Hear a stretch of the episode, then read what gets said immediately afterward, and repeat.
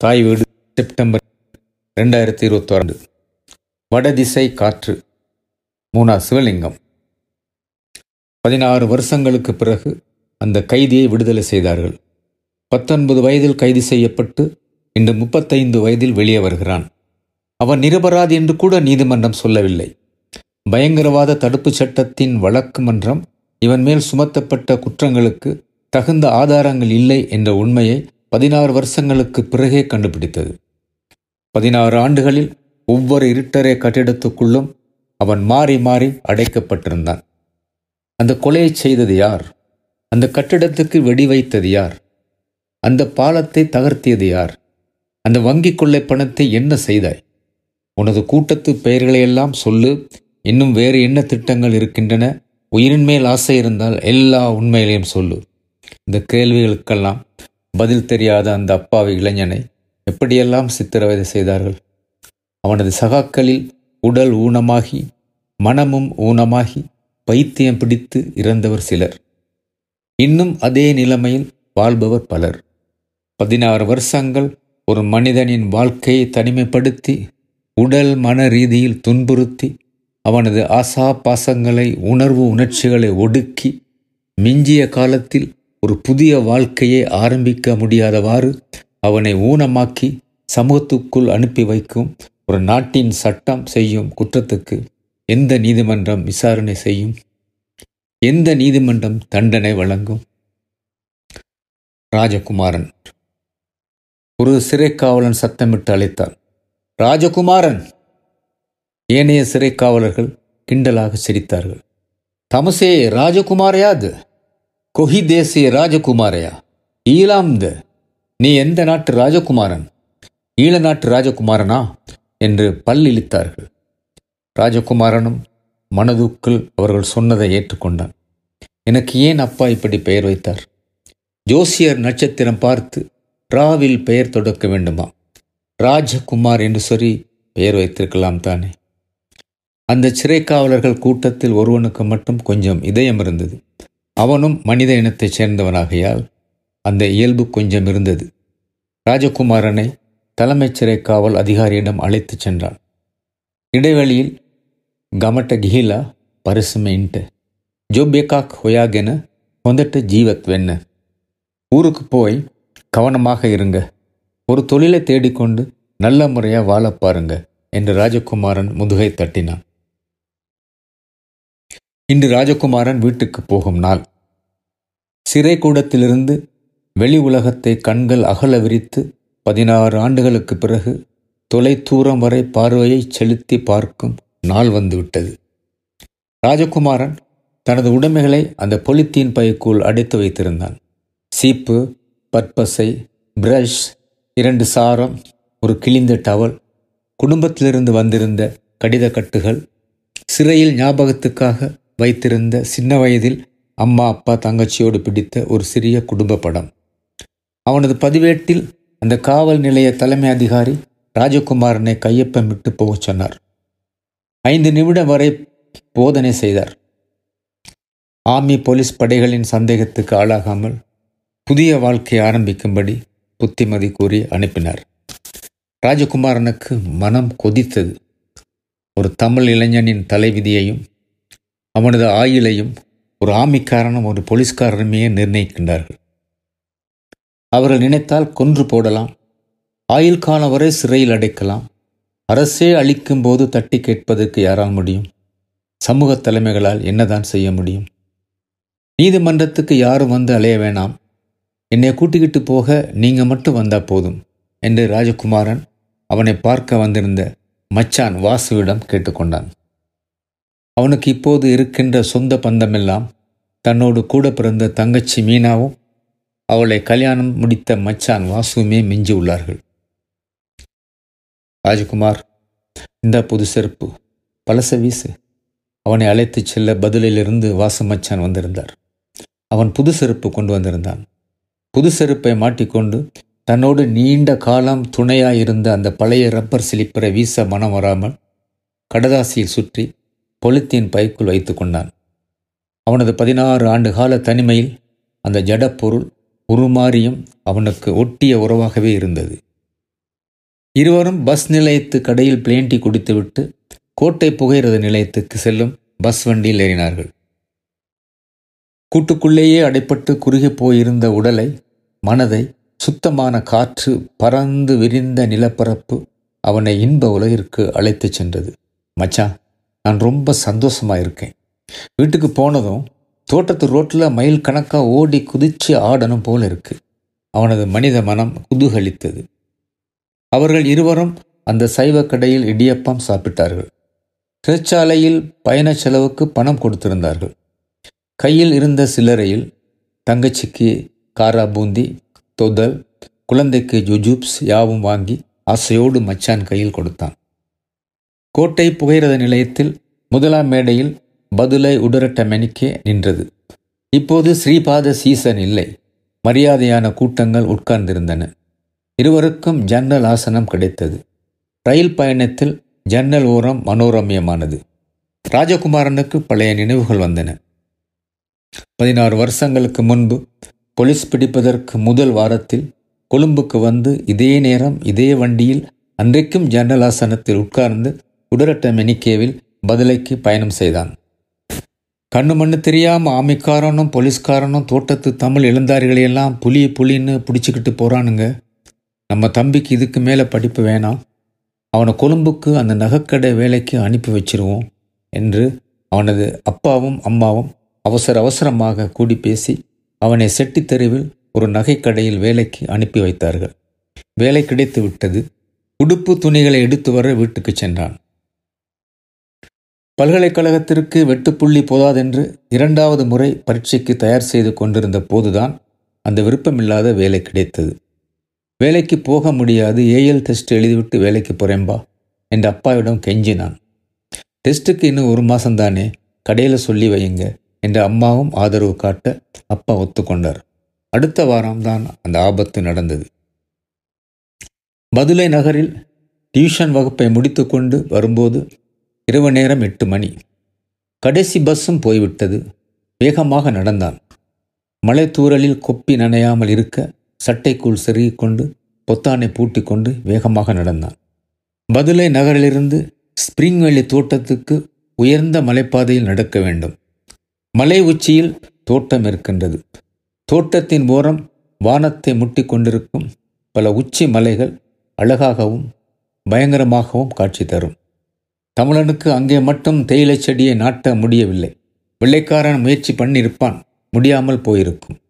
ராஜகுமாரன் வீட்டுக்கு சென்றதும் அம்மா அவனை கட்டி பிடித்து கொண்டு அழுதாள். போலீஸும் ஆமி ஜீப்பும் இரண்டு முறை அவனை தேடி வந்து விட்டு சென்றதாக சொன்னாள். சாமி இப்பவே இந்த சாமத்திலேயே பணியக டிவிஷனுக்கு ஓடிப்போய் ஒளிஞ்சிக்கப்பா என்று கெஞ்சினார் வேணாம் பாப்பாத்தி பிள்ளைய ஒளிய வச்சா சந்தேகப்படுவானுங்க. பேசாமல் வீட்டில் இருக்கட்டும். நம்ம பிள்ளை என்ன குத்தம் செஞ்சான் பயந்து ஒளிகிறதுக்கு என்று அப்பாவும் சொன்னார். மறுநாள் விடிந்தது. ஞாயிற்றுக்கிழமை ஓய்வு நாள். அன்றைக்கு மாத்திரம் அரிசி தோசை அரிசி பிட்டு இட்டலி கிடைக்கும். இந்த ஞாயிற்றுக்கிழமை அம்மா இட்டலி அவித்து சட்னி சாம்பார் செய்திருந்தார். காட்டுப்பீலியில் குளித்துவிட்டு வந்தவன் அம்மா பத்து மணியாயிருச்சு பசி வைத்த கிள்ளுது என்று வீட்டுக்குள் நுழைந்தான். அம்மா சாப்பாட்டை எடுத்து வைத்தாள். இன்னைக்கு இட்லி பஞ்சு மாதிரி இருக்கு. சில நேரம் கல் மாதிரி இருக்கும் என்று மனதுக்குள் பேசிக் கொண்டிருந்தவன் மூன்று இட்டலியை எடுத்து வைத்துக்கொண்டு சாம்பாரை ஊற்றினான். வேட்டை நாய்கள் ஓடி வருவதைப் போல வீட்டுக்குள் போலீஸ்காரர்கள் ஐந்தாறு பேர் நுழைந்தார்கள். வீட்டுக்கு மேல் ரோட்டில் ஆமி ஜீப் நிற்கின்றது. வெறும் மேலோடு இருந்த ராஜகுமாரனை ஓய் கமிசையை தாகண்டவா ஓய் சட்டையை போடு. என்று ஆத்திரத்துடன் ராஜகுமாரனை ஒருவன் இழுத்தான். ஒருவன் அவனை முதுகில் குத்தினான். நடக்க மறுத்த ராஜகுமாரனை ஒரு போலீஸ் உதைத்தான். மாறி மாறி போலீஸ்காரர்கள் அந்த அப்பாவியை அடித்து உதைக்கும் போது ஆவேசம் கொண்டு அழுத அம்மா மாரடைப்பால் மயங்கி விழ அவன் திமிர அவள் மரணம் அடைந்து விட்டாளோ என்பதை கூட தெரிந்து கொள்ள விடாமல் ஜீப்புக்குள் தள்ளி கடத்திச் சென்றார்கள். தள்ளாத வயதையும் பார்க்காமல் அப்பா நொண்டி நொண்டி ஜீப் வண்டியின் பின்னால் ஓடி வந்து அவன் பார்த்திருக்க அந்த பாதையில் விழுந்த காட்சி. ஒரு மாதம் சென்ற பிறகுதான் அம்மா அன்றைக்கு அந்த இடத்திலேயே இறந்து போன செய்தி அவனுக்கு தெரிய வந்தது. அப்பா பூசா சிறைக்கு வந்து என் கைகளை பிடித்து கண்களில் ஒற்றிக்கொள்ள முயற்சிப்பார். முடியவில்லை. எங்கள் இருவருக்கும் இடையில் நீண்ட மேசை தடையாக போடப்பட்டிருந்தது. அவர் குழந்தையைப் போல கேவி கேவி அழுதார். அவனும் அப்பாவை கட்டிப்பிடித்து கதற ஆவேசம் கொண்டான். முடியவில்லை. சட்டம் அதற்கும் தடை செய்து கொண்டிருந்தது. ஒவ்வொரு மாதமும் அப்பாவும் வாசு மச்சானும் வந்து போனார்கள். அப்பா இப்படி ஐந்து வருஷங்கள் வந்து போனார். உடல்நிலையும் மனநிலையும் நொந்து போயிருந்தன. ஒரு மாதம் மச்சான் மாத்திரம் வந்தார். மாமாவுக்கு ஒரு மாசமா உடம்பு சரியில்லை என்று இழுத்தார். அடுத்த மாதம் வந்து அதே மேசைக்கு அந்த பக்கம் நின்று கைகளை எட்டி என் விரல் நுனியை பிடித்து கொண்டு மாமா செத்து கர்மாதையும் முடிச்சிட்டோம் என்று கதறினார். நான் வாய் விட்டு கதறியல ஜெயில் கார்டு மேசையை ஓங்கி அடித்தான். அழுகையை நிறுத்தி கொண்டு ஆறுதலாக விபரங்களை கேட்டுக்கொண்டிருக்கும் போதே விலாவஹாரி நேரம் சரி என்று என்னை உள்ளே அனுப்பி மச்சானை வெளியே போகும்படி ஒரு கார்ட் சத்தமிட்டான். மனித தன்மையே இல்லையே தங்கச்சி கட்டி கொடுத்த புளிச்சோறும் வடை பார்சலும் கிடைத்தது. ஜெயில் கார்டு கிண்டி கிளறி கை கொண்டு தற்கொலை மருந்து எல்லாவற்றையும் அந்த உணவுக்குள்ளே தேடிவிட்டு என்னிடம் கொடுத்தான். உடலட்ட மெனிக்கே நாவலப்பிட்டி வந்துவிட்ட குளிரை உணர்த்தியது. மனம் குதூகலித்தது. மலைநாட்டுக்குள் வண்டி நுழைந்துவிட்ட உணர்வு. வீட்டுச் சூழலை நெருங்கிவிட்ட மண் வாசனை. அவன் அப்பா அம்மா புதைக்கப்பட்டிருக்கும் சுடுகாட்டுக்கு சென்று குளிமேட்டை தேடி அங்கே கொஞ்ச நேரம் அவர்களுக்கிடையே படுத்து தூங்க வேண்டும். மச்சான் கவனமாக இருந்ததால் அப்பா அம்மா புதைக்குழிகளில் அடுத்த பிணங்களை புதைக்க விடாமல் மாமரம் கொய்யா மரங்களை வளர்த்து விட்டிருந்தார். வண்டி அட்டன் வந்துவிட்டது. கொழும்புக்கும் பதிலைக்கும் இடையில் அட்டன் சிங்கமலை சுரங்கமே நீளமான சுரங்கமாகும். அடுத்து குட்டகலை தலவாக்கலை தலவாக்கலையிலிருந்து பதுளை வரை ஒரே ஏத்தம். நானு ஓயா வந்து விட்டது அம்பேவலை பட்டிப்போலை ஒகிய வரையில் ஒரே குளிராக இருக்கும். ராஜகுமாரன் வாசுவின் மடியில் படுத்துக்கொண்டான் வாசு அவன் தலையை வருடினான். தலை முழுவதும் தழும்பு. சொட்டை சொட்டையாக முடி பிடரியில் தழும்பு.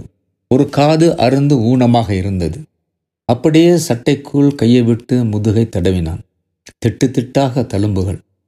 சித்திரவதையின் அடையாளங்கள். மிருகங்களைப் போலவே மனிதன் மனிதனுக்கு பயப்பட வேண்டியிருக்கிறது.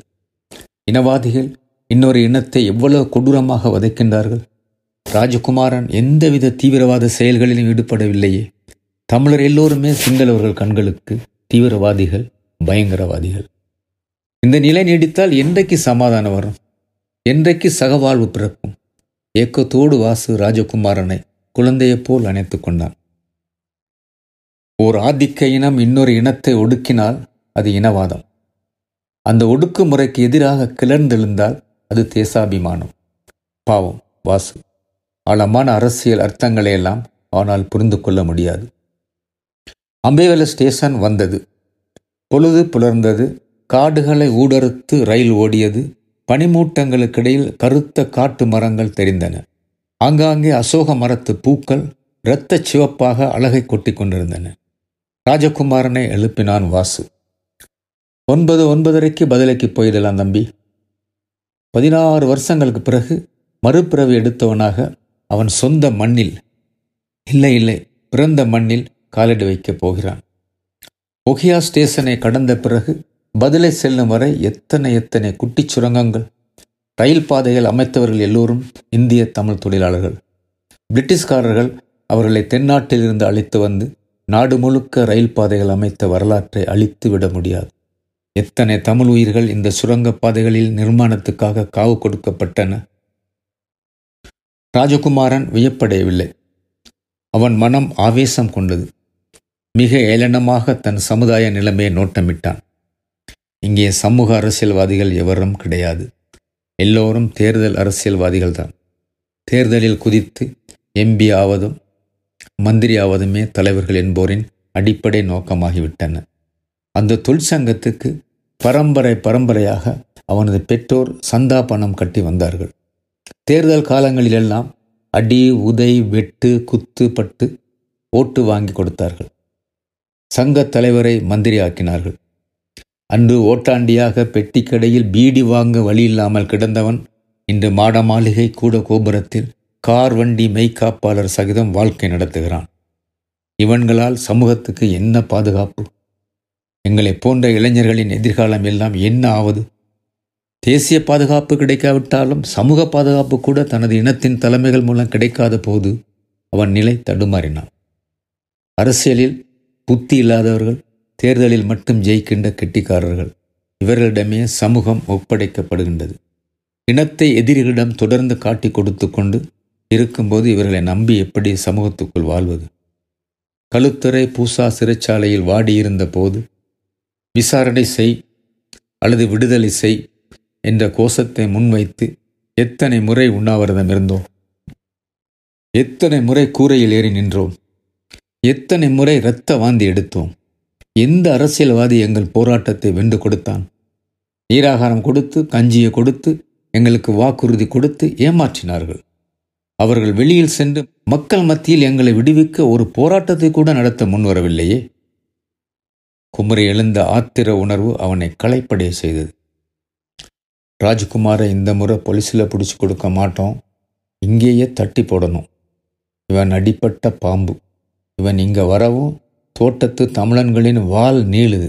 எல்லா நாய்களும் நிமிர்ந்து நிற்கிறான்கள் என்று இனவாதிகள் பேசிக்கொள்வதுடன் திட்டம் தீட்டி வருவதாகவும் வாசு அறிந்து வந்தான்.